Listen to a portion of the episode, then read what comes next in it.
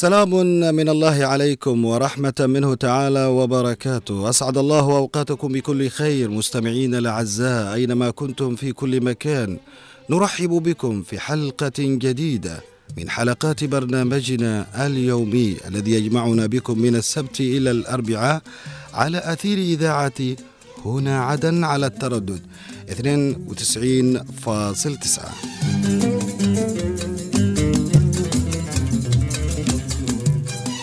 نرحب بكم مستمعينا الكرام من جديد في هذه الرحلة الأثيرية المباشرة التي تجمعنا بكم من السبت إلى الأربعاء، التي من خلالها نتعرف على أبرز المدن والمعالم والعادات الجنوبية مهما اختفت مع السنوات.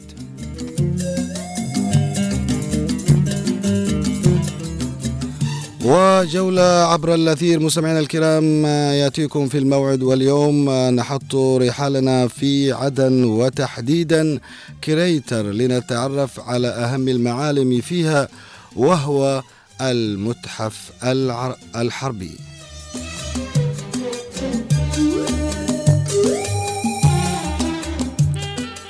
في البداية مستمعينا الكرام لكم أجمل ورقة تحايا مني محدثكم محمد باحمايل ومن زميلي نوار المدني.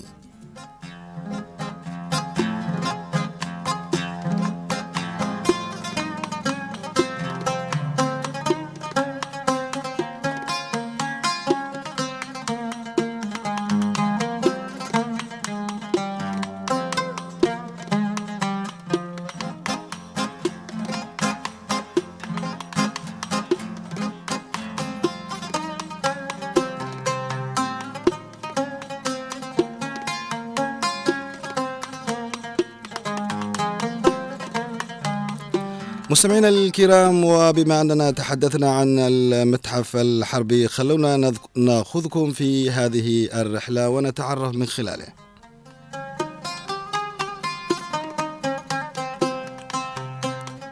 مستمعينا الأعزاء، تزخر العاصمة الجنوبية عدن بالتنوع الثقافي والعلمي عبر عقود وقرون من التميز الحضاري الممتد إلى ما قبل الإسلام، وكان لعدن الفعل الحضاري والثقافي والتعايش مع الحضارات القديمة والتفاعل معها، ولهذا انتشرت فيها المعالم الثقافية والمواقع الأثرية والتاريخية المتنوعة، فتراكمت مآثر هذا التنوع الفريد التي صمدت بوجه عاديات الزمان وصراعات الإنسان أو ما شهدته عدن من حروب مع الغزاة الطامعين بسبب موقعها الاستراتيجي عبر التاريخ.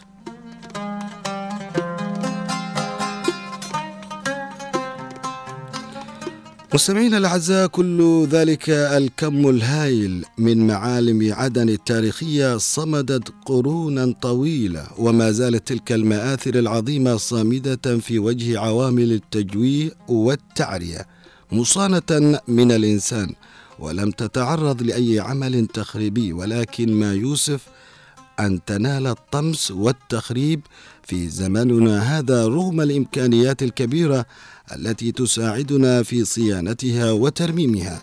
فمنذ عام 1990 وإلى اليوم غدت هذا المآثر والآثار هدفا للجماعات الحاكدة وجماعات المصالح الاقتصادية والنهابين والقيم والتاريخ.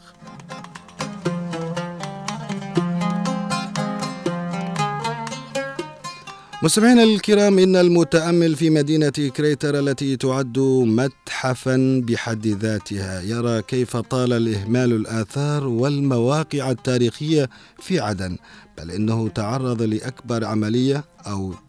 لأكبر عملية بسط وتشويه ونهب وتهريب وخراب ودمار لحق بعشرات المواقع الأثرية.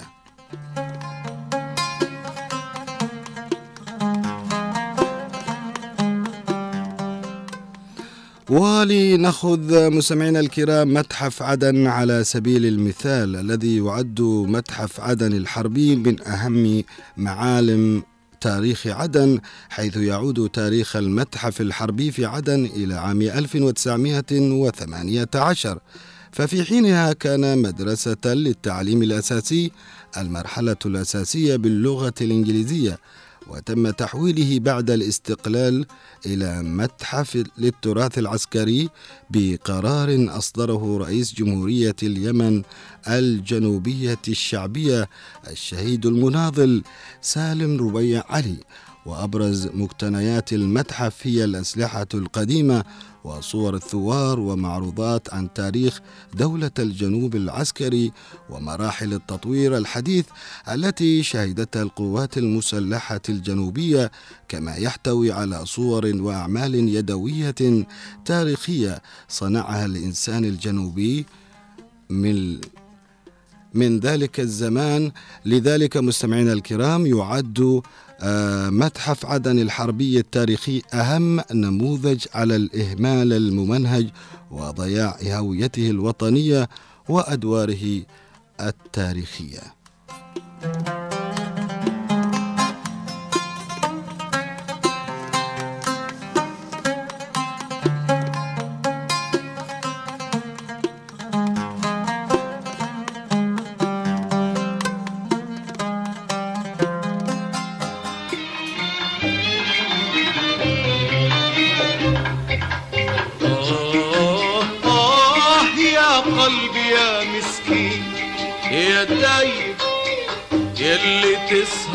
والحبيب غايب يا قلبي يا مسكين يا دايب يلي تسهر والحبيب غايب تنزل القاها مستمعينا الكرام، إن متحف عدن الحربي يعد من أهم المعالم الوطنية الثقافية، فهو ذلك المتحف البديع في بنائه والجميل في أقواسه التي تعلو نوافذه وأبوابه، ورغم أهميته تم استهدافه في الحرب وبلا مبالاة من قبل الميليشيات الحوثية والإخوان وحزب علي عبد الله صالح، ومن ثم اتخذته هذه الميليشيات ثكنة عسكرية فمارست فيه من العبث ما مارست.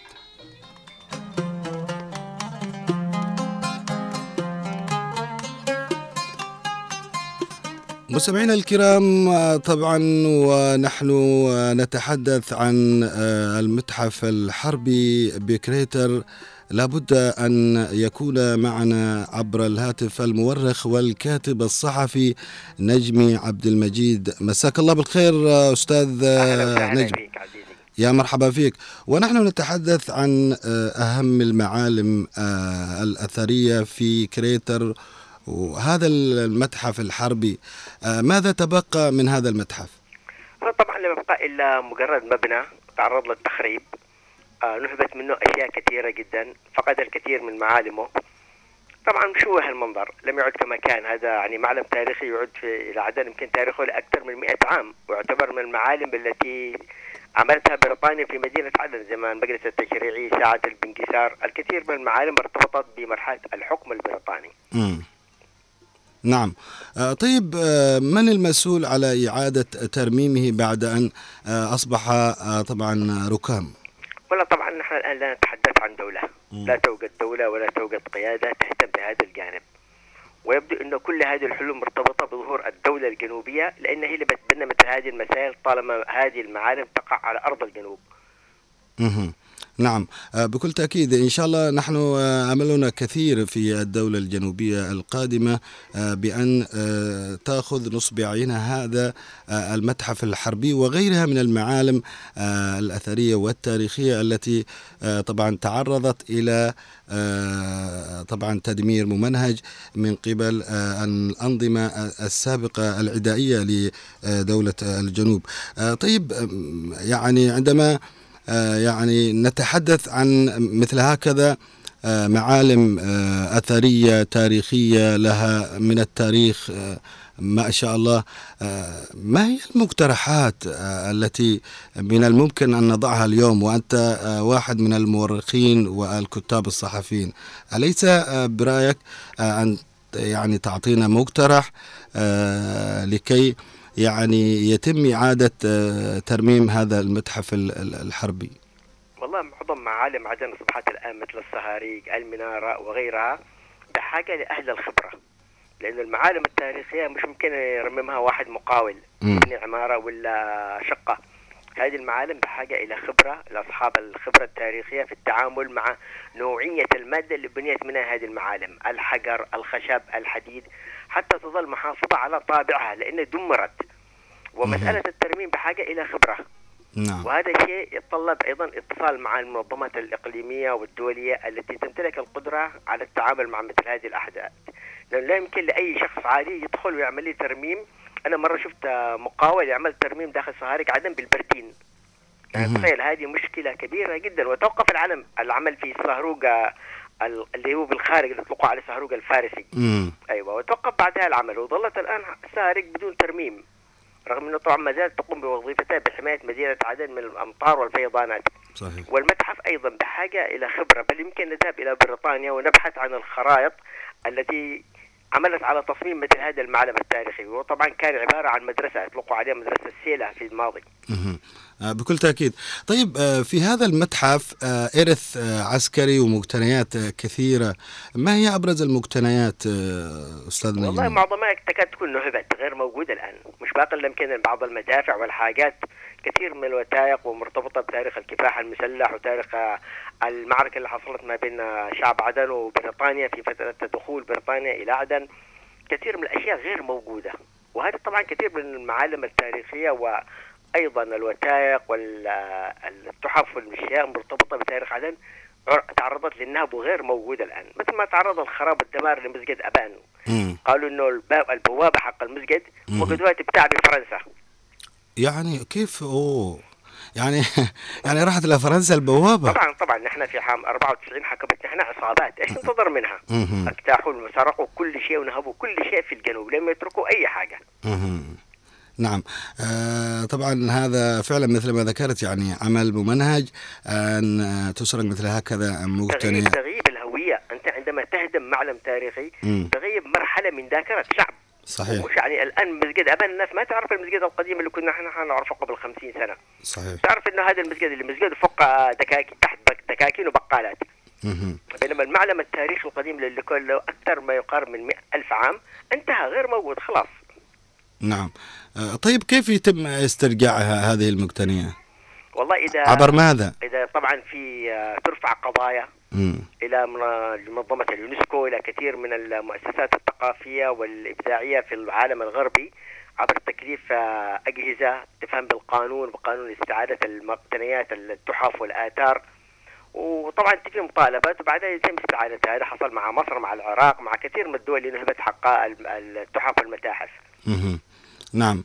احنا في الحقيقة نشكرك المؤرخ والكاتب الصحفي نجمي عبد المجيد على هذه المداخلة التي تحدث معنا فيها عن المتحف الحربي وعن الهمال الذي تضرر من قبل عصابات تحاول أن تطمس هذه المآثر وأيضا المتاحف في عدن أو في المحافظات الجنوبية. أشكرك جزيل الشكر. شكرا عزيزي.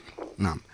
مستمعين الكرام، طبعا تحدث معنا المؤرخ والكاتب الصحفي نجمي عبد المجيد عن ما تبقى من المتحف الحربي. قال لا يوجد سوى بقايا أشياء لا يصدقها العقل، تحدث عن مقترحات كيف يتم ترميم مثل هكذا معالم أثرية. لابد أن يكون هناك جهات مختصة يعني تتم من خلالها إعادة وترميم هذه المتاحف أو المواقع والمعالم الأثرية، لا تبنى بطريقة عشوائية. يجب أن يكون هناك طبعا متخصصين لمثل هكذا بنايات أثرية وتاريخية، وهناك لا بد من إعادة الدولة لكي تعود مرة أخرى هذه المعالم. وأيضا تحدث عن سرقة كثير من الآثار أو المقتنيات التي يعني نسأل الله السلامة. يعني عندما نسمع مثل هكذا أشياء بالتأكيد أنه هناك في طريقة ممنهجة في أشياء مفتعلة لطمس هذا التاريخ الجنوبي العريق.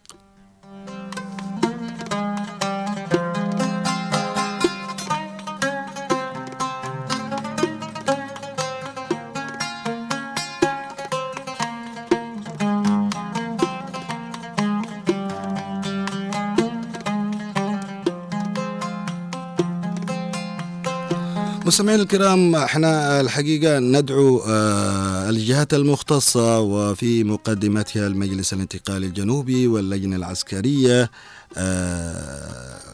العسكرية طبعا الجنوبية إلى سرعة ترميمه واستعادة تلك المؤسسة الوطنية الجنوبية، وننوه أن تلك المهمة تعد المهمة من أولويات في سبيل تعزيز التربية الوطنية لدى الأجيال في العاصمة عدن وفق الخطوات التالية: استعادة المتحف الحربي من قبل المجلس الانتقالي لكونه أحد المؤسسات العسكرية الجنوبية وجزء من تاريخها النضالي في الجنوب، السرعة في ترميم وصيانة المتحف ووفق المواصفات الأثرية في سبيل إعادة مكانته العريقة، العمل والتنسيق مع الجهات المختصة في سبيل استعادة جزء من محتوياته المنهوبة، صيانة وترميم ما تبقى من محتويات المتحف الأثرية وترتيب حراسات أمنية متخصصة أو مختصة في سبيل حماية المتحف من السرقة، و كذلك ترتيب الزيارات السياحية للأهالي ومرتدي المتحف، فتح المتحف لكافة الزوار المحليين والخارجين، وتقديم الخدمات السياحية الملائمة لمدينة عدن التاريخية والترويج السياحي والثقافي للمتحف لا سيما طلاب المدارس والأجيال الجنوبية الصاعدة. هذه طبعا كلها مقترحات نحطها من على منبر إذاعة هنا عدن على الجهات المختصة كمعالجة مقترحة من قبلنا. مستمرين معكم مستمعينا الكرام في برنامجنا جولة عبر الأثير، ونذهب وإياكم إلى فقرة أخرى من فقرات برنامجنا.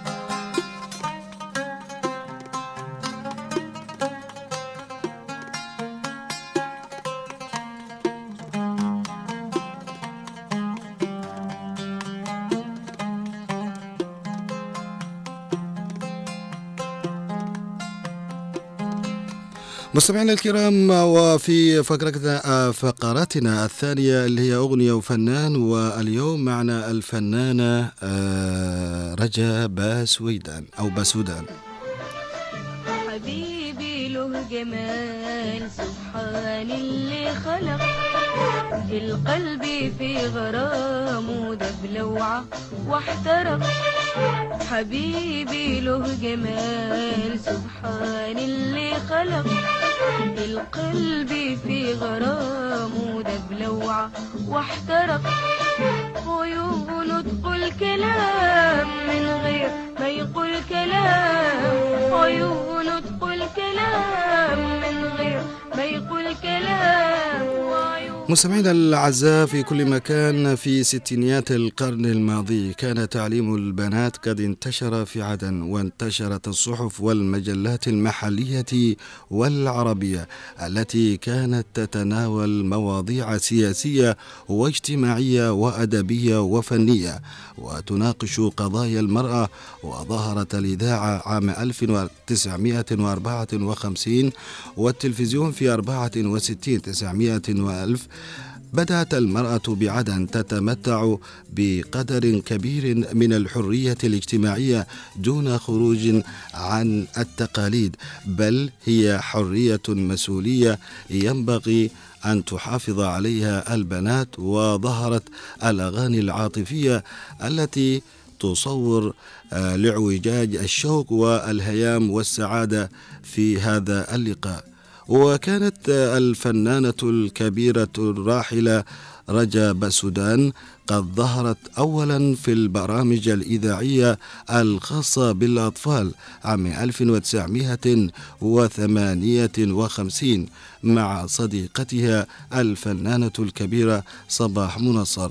وفي النصف الثاني بدأت رجاء باسودان تعي أن الفتاة بعدن تحتاج لأغاني تؤثر على مخيلتها وتحذرها من السقوط في شباك بعض الشباب المستهتر، ومن حقها اختيار شريك حياتها لكن بوعي وموافقة أهلها حرصا على عدم وقوعها في الخطأ. ومن تلك الأغاني التوعوية الاجتماعية داري هواك داري، كلمات أحمد شريف الرفاعي وتلحين محمد مرشد ناجي. طبعا الاثنان كبيران والكلمات سهلة وبسيطة وناعمة، واللحن إيقاعي ورقيق وتركيبه سهل، والمطربة ذات شأن فني بارز ونجمة الحفلات العامة. وكان على الثلاثة توصيل الرسالة النبيلة والتوعوية للفتاة العدنية، وهذه رسالة الفن ودوره الاجتماعي العظيم. داري هواك داري على القلب يا جاري، داري هواك داري على القلب يا جاري، ساكن قبال داري حير أفكاري، ساكن قبال داري حير أفكاري، بالله يا جاري بالله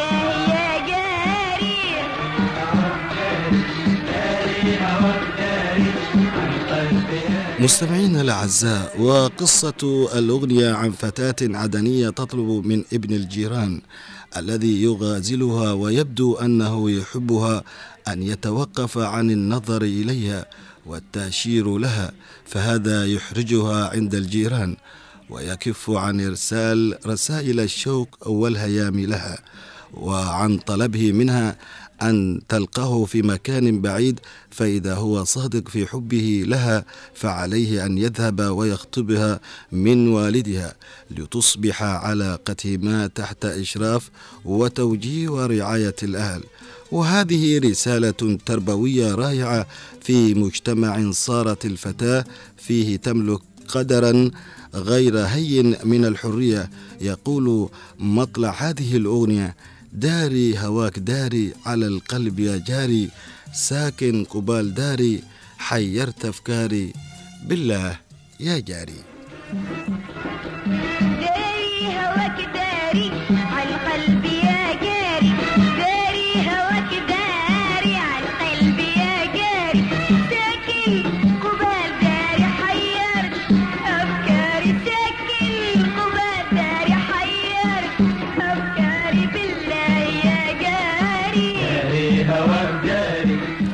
والفنانة رجاء عبد القادر باسودان من أسرة حضرمية عريقة. والدها عبد القادر باسودان إن كان من الشخصيات المعروفة بمدينة عدن بثقافته ومرحه وشجاعته وعناده، ولهذا عندما ظهرت رجاء على المسرح وشاشة التلفزيون ثارت عائلة باسودان في عدن وحضرموت على والدها لموافقته على أن تصبح ابنته التي تنتسب إلى عائلة كبيرة محافظة ومغنية رغم صغر سنها، ولكن الأب كان مقتنعا بموهبة ابنته المتميزة، خاصة بعد أن حققت نجاحا كبيرا جعلت من عبد القادر باسودان نفسه أحد أبرز معجبيها ومشجعيها، لذا لم يقتنع باعتراض أفراد عائلة باسودان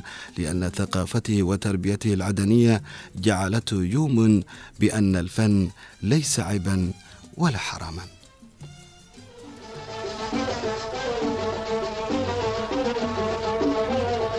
أحبك أحبك أحبك أحبك، كيف حبك وأنا بحب غيرك، كيف حبك أحبك أحبك أحبك أحبك، خاف ربك وراك جعلي ضميرك، خاف ربك أحبك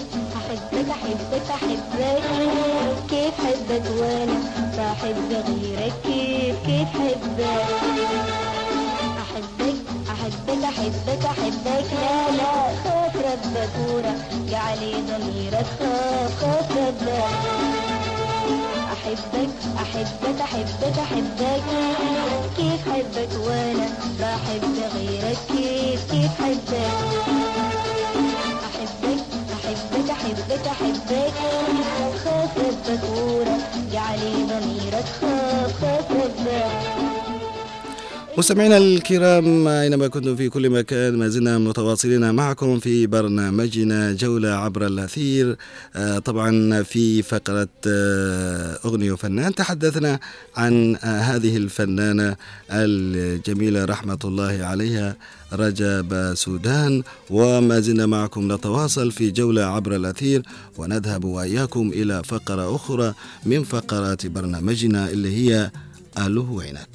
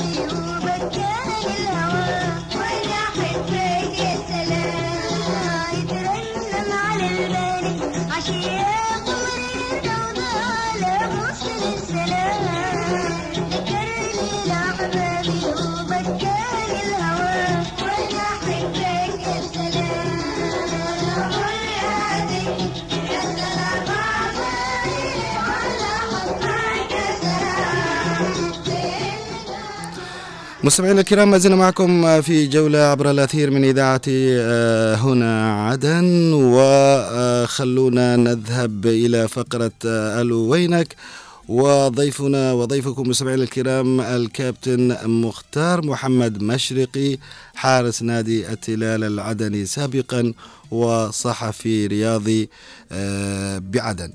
أهلا ومرحبا بك كابتن مختار.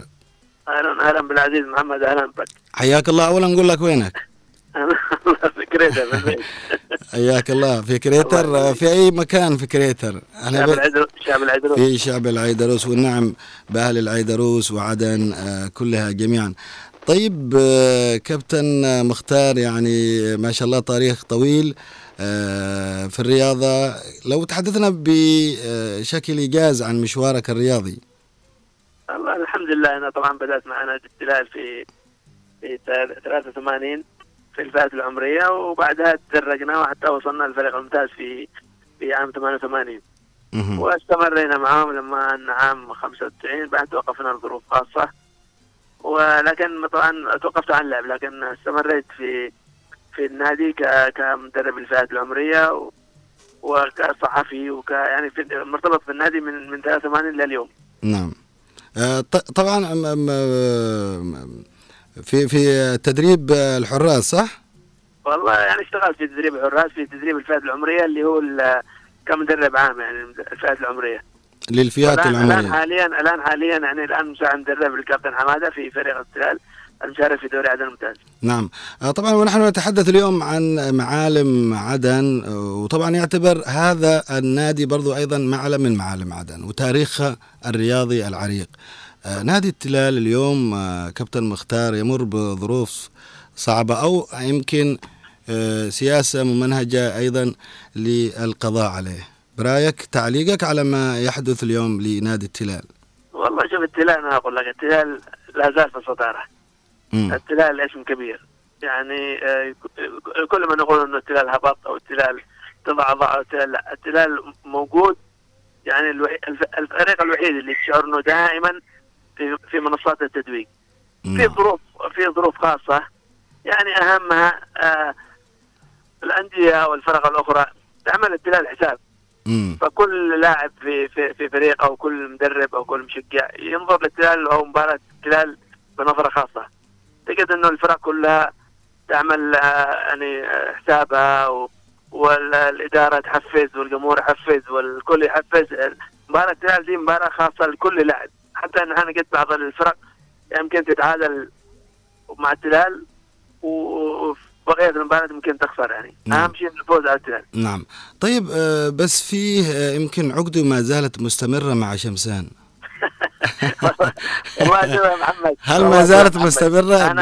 أمس يمكن التزام، يعني أنا لما أتكلم مع أكثر من مشجع أو كان رياضي كان طبعا الآن الوحدة عدن يقولوا أنهم هم عقدة التلال، وشمسان يقولوا أنهم عقدة التلال، والشعلاء يقولوا أنهم عقدة التلال، والنصر والميناء كل الفرق تشوف نفسها أنها عقدة التلال. طبعا لما ترجع على الإحصائيات تجد أن التلال يفوز عليهم، يعني في معظم اللقاءات، يعني يمكن التلال يكون فايز يمكن 40 مباراة والفريق الثاني معه يمكن 10 مباريات يقول لك عقدة. لكن نقول كذا طبعا الفرق كل الفرق زي ما قلت لك في بداية حديثي انه نقول الفرق تعمل التلال 1000 حساب. احصائيات مثلا شمسان، انت تكلمنا على شمسان الان، يعني الان يمكن تقريبا خلال 5 سنين التلال يمكن فاز ب9 مباريات تقريبا. ايوه وشمسان يمكن فاز ب4. لكن هو الاسم كذا، لازم الناس الصحافة اول ما يفوز التلال الامر عادي. طيب كابتن مختار، يعني الحديث معاك يعني عن التلال، هل عن محب او متعصب او انه الامور عاديه يعني الان؟ صدق عني؟ ها؟ لا البعض ربما بيقولون الان يمكن مختار متعصب يتكلم بهذا. بالفعل متعصب للتلال؟ نعم. او تتكلم كمعلومات يعني؟ لا معلومات يعني بحكم الصحافة الان انا يمكن سردت لك الان نتائج حقق 5 سنين في الفئات العمرية وفي الفئات زي ما قلت لك أنت. التلال يفوز يخرج بدون أي ضجيج، التلال يخسر يعني كله الضجيج. يعني في دوري عدن الممتاز الآن في مباراة الروضة في الدور الأول خسرناها. نعم ضج العالم كله، ليش خسرنا من الروضة؟ روضة القلوعة طبعا روضة القلوعة، لكن التلال فات على الوحدة. شفت في ضجيج، يعني الناس تتمنى للتلال السقوط. يعني هم سقوط المحب، يعني هو سقوط المحب يعني أعتقد. أنا عارف نحن نتابع المباريات الآن العالمية والبطولات العالمية، يعني زي البرازيل الآن لما تجي تشوف مستوى البرازيل. طيب يا كابتن مختار، يا كابتن يعني أقل. نعم كابتن مختار، أنا أشتي أعرف حاجة واحدة، انه التلال ما زال اسم طبعا الكل يشهد له بانجازاته بالمواهب التي تخرجت منه. ايضا نشوف انه برضو كمان مدربي التلال الذي ياتي من التلال ينجح في المنتخبات ايضا الوطنيه. سر هذا النجاح والله زي ما قلت، شو هذا الضغط؟ نحن تكلمنا من البدايه، نتكلم لك من البدايه انه كل مدرب في نادي اخر يعمل التلال حساب. وتلاقي انه المدرب اللي في التلال دائما هو متعرض للضغط، يعني كل المباريات ما في عنده مباراه صغيره، كل المباريات ضغط. جمهور التلال طبعا ما يسيبك، يعني واصل يعني جنبك فوق راسك ينتقدك. فاي مدرب يروح مع المنتخبات يكون عند يعني زي ما تقول الضغط عنده عادي جدا انه ينضغط في اي بطوله او اي مباراه ولا حاجه، يعني يمكن عاده تكون اخف له. يعني نعم لو نتحدث عن سامر فضل اللي حقق نجاح برضه، أو سامر فضل. نعم يعني كأولا حارس وبعدين ذهب إلى عمان واحترف ونجح طبعا هذا الولد، لكن حتى الآن لم تسلط عليه الأضواء وعلى نجاحه. كان في حديث بيني وبين سامر قبل فترة، بعدين قلت له أنا قلت له أنت يعني متوارع الأنظار. فقال شوف يا كابتن، إذا أنا أعتبر أن هذه البطولة النهاية، كنت بحتفل فيها احتفال غير عادي، لكن أنا أعتبر البطولة هذه بداية، ولذلك لم يحتفل. ومشواري في البطولات، قال أنا يعني أتمنى أنه يكون لي مشوار أكبر في البطولات. نعم، نحن نتمنى ذلك. طيب بنتحدث شوية، بنطلع مع، بنذكرك احنا بالزمن الجميل يا مختار، لانه معنا بن شعيب، معنا بن شعيب طبعا في لقاء، او بنرجع لك طبعا. خليك معنا على الخط، نذهب الى نوار العدني المدني ونرجع. هذه هجمه خطيره، هجمه خطيره هذه، طالع لاعب قدام بيسدد، والله حلوه، شوطه قويه من وجدان. هذا وجدان، شوف هذا وجدان. إيه عبد الناصر نديم بيمرر، حلوه، واثق الماس بيسدد، بعيده. الله، في اتكاليه، من رباعي خط دفاع الوحده. شوف نصر سلومي طلع بيسدد،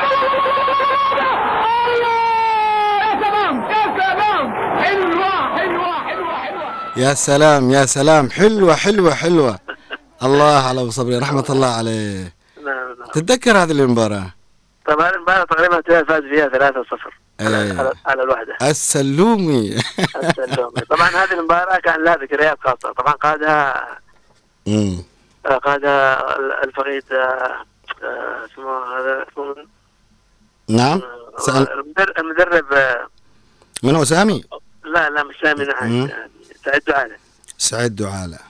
فهذه المباراة دخلناها، لو تجي تشوف التشكيلة كلنا احنا شباب، كلكم شباب، ايوه، ما عدا الحارس ابراهيم عبد الرحمن. فكان مش غياب يعني، كانت مباراه يعني سعيد علي يعطي فرصه للاعبين الصغار، فكان فيها حماس اسبوعي يعني، طبعا قبل المباراه باسبوع غير عادي يعني. الاول مره التلالين كانوا متحمسين للمباراه دي يعني. سعيد علي كان يفرض انه الشباب قادرين انهم يقدموا مباريات كبيره. نعم. فدخلنا بالمهاجمين يعني، سلومي وبليغ وعبد المنعم ياسر عبد العزيز. بليغ سجل هدف في هذه المباراة. اي نعم. كانت مباراة يعني غير عادية. مباراة حلوة. كانوا الوحدة يلعبوا، دخلوا بالتشكيلة الأساسية عقب. نعم. وكان شادلي وغيرهم من اللاعبين الكبار. نعم. رحمة الله قمة للتلال يعني. الآن اللي يشوفها، أنا أتمنى إنه يعني اللي يأخذها كاملة. نعم، مباراة كبيرة جدا جدا جدا. نعم، رحمة الله طبعا أعطاها المعلق سالم الشايب، أعطاها نكهة خاصة. فأنا اسم علم يعني في التعليق، ما يجلس طول عمرنا ونحن نتذكره. نعم، افتقدنا للتعليق على المباريات في دوريات عدن. والله شباب، لماذا إلى الآن عدن لم تنجب معلق بحجم سالم أو البرعي؟ والله أنا أقول لك إنه يا أخي ثقافتنا هبطت يعني، ثقافة الرياضة بشكل عام هبطت. الأولين شوف هذولا كانوا مثقفين. أما سعيد سالم أذكر يوم من الأيام كان في زميل لي كان عنده صحف يجيبها من الخارج. أيوه.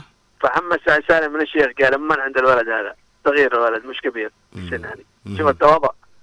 عرف إنه عنده يعني صحف مصرية وعنده صحف، كان طبعا يعلق على مباريات العالمية. فقال عندنا، أنا تفاجأت إنه قال عند الولد هذا، بس لأنه سمع انه عنده صحف قال عند الولد بكل تواضع.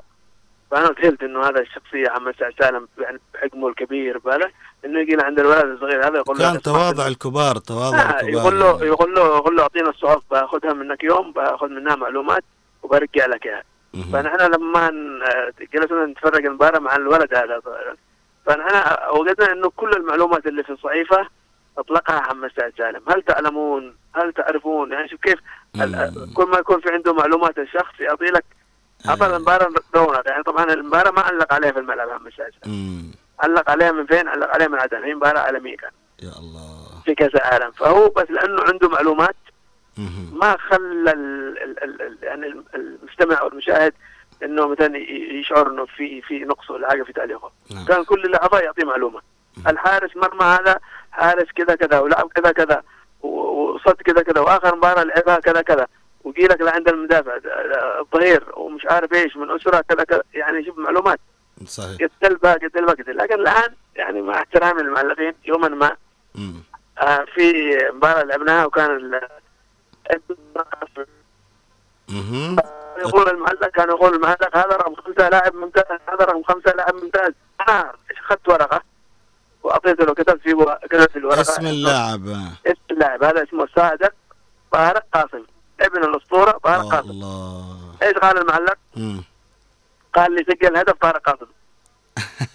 جينا لعنده قلت له يا اخي ليش تقول كذا يا اخي؟ كيف تقول يعني انت الان ما يعني اول كنت احسن لك لما كنت ورا الخمسه يعني. هذا اللي سجل طارق قاسم، قلت له انت ما تعرف طارق قاسم؟ قال ما اعرف طارق قاسم. انت صراحه انت بعيد عن الرياضه لما تعرف طارق قاسم، انا ما اعرف طارق قاسم. نعم والله نعم. فلهذا لابد من تثقيف لكل من يريد ان يدخل مجال التعليق، لازم ان يكون والله شوف ايش اللي حصل. انا بكون صريح معك يا محمد. شوف الان لو اقول لك يعني معليش انا وانت ابغى اقول لك لغيرنا من الصحفيين، انت الان لو دخلت ملعب تقدر تعرف اسم اللاعبين صراحه، يعني انا نفسي اعاني من ذلك من الامر هذا. انا كصاحبي الان لفتره طويله، الان لو دخلت انا مباراه لنصر السعد او المينا او الجزيره ما انا صدقنا ما اعرفش اللاعبين. ليش؟ زي اللي اقول لك كذا الناقصين ما عندنا، يعني اول كان الصحف ايوه لكن الان ما عندنا المعلومات، يعني في فيس وفي واتس وفي مش عارف ايه، لكن في نقص معلومات. صحيح. طيب كابتن انا بقول لك ممكن مباراه التلعب الخميس ايوه كم عدد اللاعبين اللي تعرفهم؟ شفت كيف؟ ما في. انا لو دخلت اليوم مباراه اليوم القلاوه لوحدها بيلعبوا، يمكن انا يعني في قصور يعني في الجانب ذا. كلنا وانت وغيرنا اكيد كلنا مقصرين، ولا بد ان نكون ان شاء الله مكملين لبعضنا البعض. طيب بندخل في دقيقه او دقيقتين عن الصحافه الرياضيه، كيف اتجهت لها بعد ذلك؟ الله يرحمه الفقيد عادل الأعسم يعني بحث عن لاعب يعني يميل للصحافة أو ما يشتيش صحفي. طبعا في فترة من الفترات كان تلاقي مشجع يتحول إلى صحفي، تلاقي يعني الله يذكره بالخير، في كان معنا يعني شخص يعني مش عارف فين يشتغل هكذا وبعدين تحول لصحفي، كان هو يزعل من هذا الكلام. كان أقول إذا ما نجيبش نحن صحفيين من داخل الملعب لازم نبحث عن صحفي يكون دائما يا إداري متخصص في نادي أو يكون مثلا لاعب أو يكون يعني حتى أنه يكون مثلا قريب من اللاعب، وكلمته تكون مسموعة لما ينتقد أو يطرح رأيه ولا حاجة يقول لك هذا والله يوما ما كان لاعب يعني حتى أنه طرح رأيه يعني. فهو كان يبحث عن ذا. طبعا كان الاختيار الأول لجمال نديم، طبعا الدخول في صحيفة الأيام أيوة كان الاختيار الأول لجمال نديم. بعدين الله يرحمه خالد وهبي اللي كان هو مدير الصيرة، فقال له شوف أنا أتابع مختار دائما عنده صحف، دائما يعني يتكلم في المعلومات، عنده معلومات بالرياضة. ما قال له أنا أفضل لك يعني إنك تختبر مختار يعني. نعم. فكان في سنة 98 فبدأت في صحيفة الأيام من 98. طبعا أنا كنت أميل للصحافة للتصوير أكثر من الصحافة يعني. نعم أيوة صحيح. أنا أشوفك إحنا نتصور أكثر من لكن بعدين تمرست الكتابة يعني لكن الأكبر للتصوير.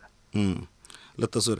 أنا في الحقيقة أنا أشكرك جزيل الشكر الكابتن طبعا مختار محمد مشريقي حارس نادي هلال عدن وصحفي رياضي. نسمع مع بعض، يا ريت عندك راديو لكي تسمع ما حضرناه لك إن شاء الله. أنا من محبي الراديو. سماع للرياضة فن وأخلاق، هذا ما اسمع يعني.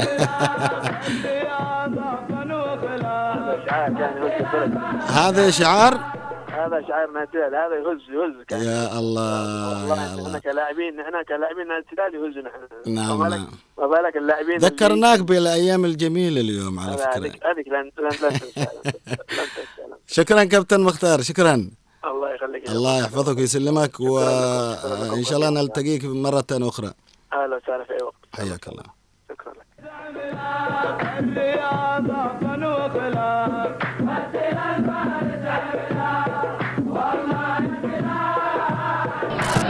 كامل صلاح بيطلعها وبتبقى حلوه بصدره منير عوض اللي عاد بعد فتره طويله وترجع ثاني من عارف هيسجل الاهداف الان. هم من هنا يستمرون باتجاه حارس المرمى.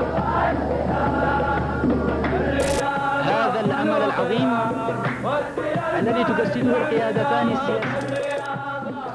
مستمعينا الكرام، كان معنا الكابتن مختار محمد مشريقي، طبعا حارس نادي تلال عدن سابقا وصحفي رياضي بصحيفة الأيام، تحدث معنا عن تاريخه الرياضي وعن أيضا عشقه للتصوير والصحافة الرياضية وعن الأسماء التي لمعت في ذلك الزمان وعن الكابتن وأيضا الصحفي الرياضي رحمة الله عليه عادل الأعسم الذي يعد واحد من أبرز الصحفيين الجنوبيين الذين الحقيقة كنا نتابعهم على أكمل وجه من خلال كتاباتهم، واليوم يخلفهم الكثير من الصحفيين وعلى رأسهم محمد علي العولقي الذي نتمنى إن شاء الله في يوم من الأيام أن يكون ضيفا معنا لنتحدث عن هذا الجنرال الصحفي الرياضي الأنيق محمد علي العولقي.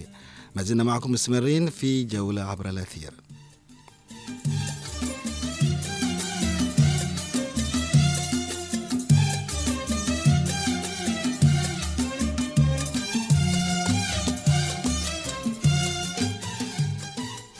إذن مستمعي الكرام، ما زلنا معكم في جولة عبر الأثير من إذاعة هنا عدن، في الذي يبدأ معكم من 1 وحتى 2، طبعا متنوع الفقرات.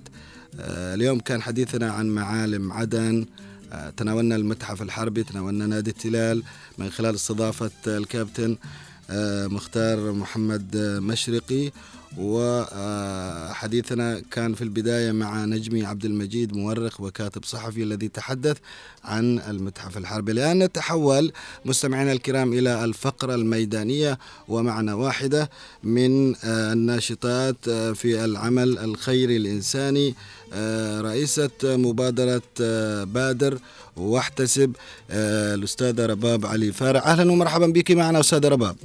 أهلا أخي محمد، سعيدة جدا بالتواصل معكم عبر الأثير، وسعيدة أكثر أني أكون أحد فقرات البرنامج الإذاعي متميز يستهدف كل الفئات العمرية. الله يحفظك. فقراته ومع إذاعي متألق مثلك أخي محمد. الله يحفظك ويسلمك يا أستاذ رباب، ونحن نسعد دائما كونك واحدة من الناشطات المجتمعيات هنا في عدن، تسعين في زرع الابتسامة على وجوه الكثير من الأطفال ومن الفئات المختلفة هنا في عدن من خلال ترأسك لمبادرة بادر واحتسب. هذه المبادرة بادر واحتسب، نواد اليوم في هذه الدقائق أن نتعرف عن بادر واحتسب.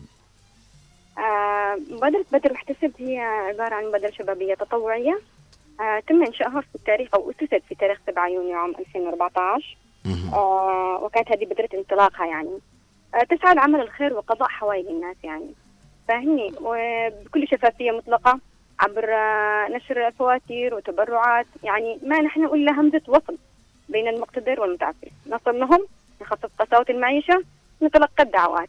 نعم، كيف جاءت الفكرة وأسستم هذه المبادرة أستاذ رباب؟ يعني هل تبادر للذهن يعني أنه هناك مثلا موقف حدث لكم أنكم رأيتم أطفال فقراء وناس يأنون مع هذه الأوضاع الصعبة؟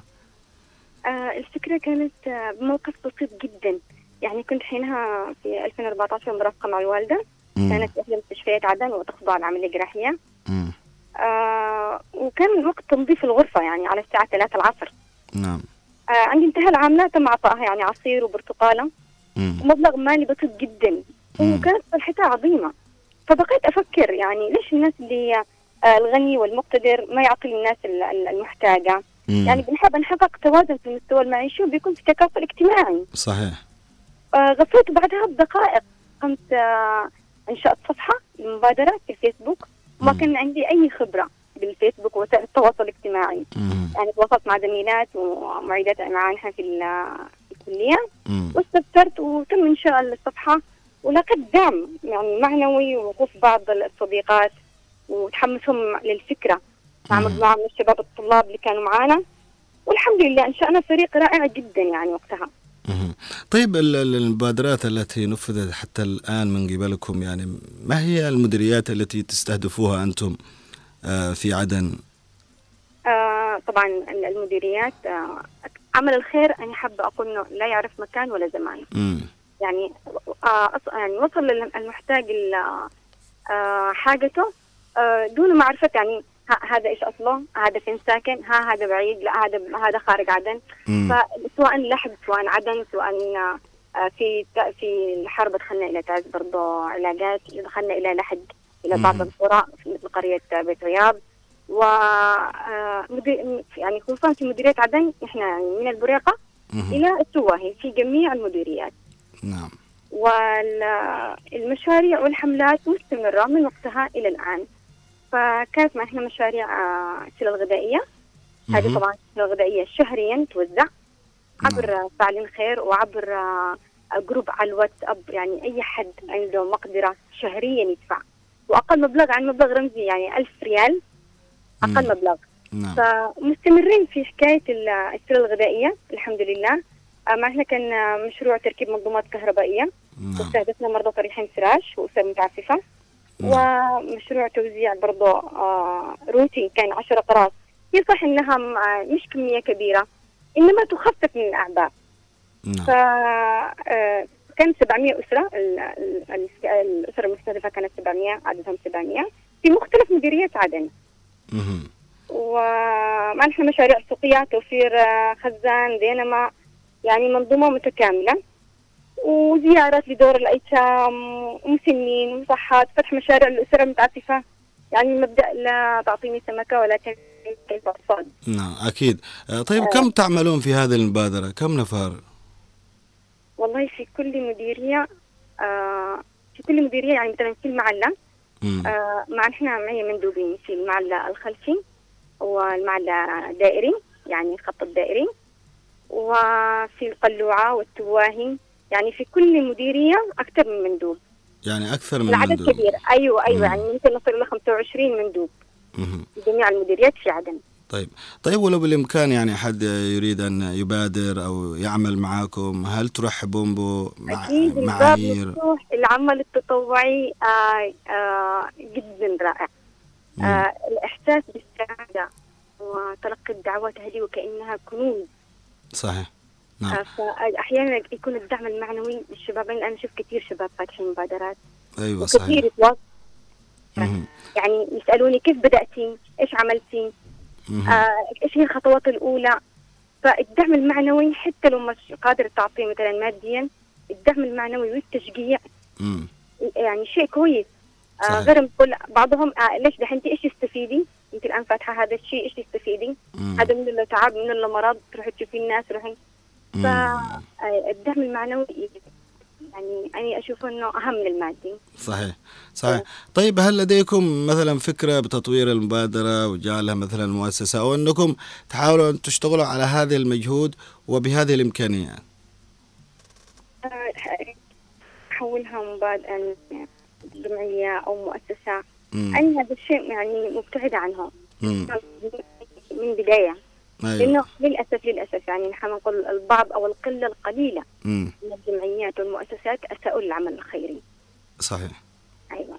فعشان كده الأمور الحمد لله ماشية بشفافية، يتم نشر قلنا الفواتير ونشر كل الأعمال عبر الصفحة، عبر الحساب الشخصي، وكده أمورها تمام يعني الحمد لله. اللهم لك الحمد اللهم لك الحمد. والعمل كأنه مؤسسي، الكل يقول العمل كأنه مؤسسي، فليش ما تحوليهاش مؤسسة؟ فنحن الآن ماشيين بهذا النظام والحمد لله، ربي يسخر أهل الخير والقلوب الطيبة، والتكافل الاجتماعي موجود. نعم، التكافل الاجتماعي لابد أن يكون موجود ما بين الناس في ظل هذه الظروف الصعبة.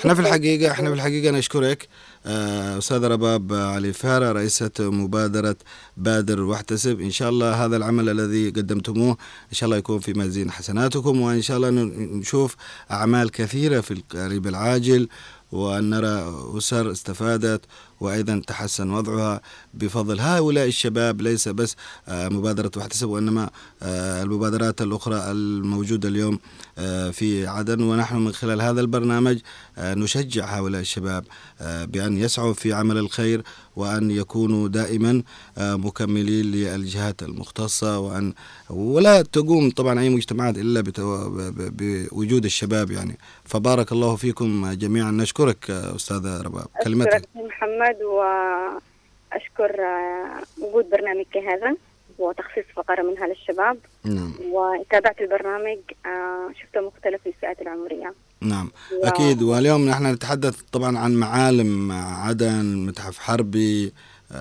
أو ضيفنا قبل قليل اللي هو مختار محمد عن نادي التلال، فهذه كلها معالم من عوالم عدن أو معالم عدن لا بد من الاهتمام بها وإعادة تحديدا المتحف الحربي كما هو عليه سابقا بإذن الله. نعم يا ريت. أني أحب بس أشكر فريقي الرائع. نعم يعني لولاهم ما كنا وصلنا للمحتاجين.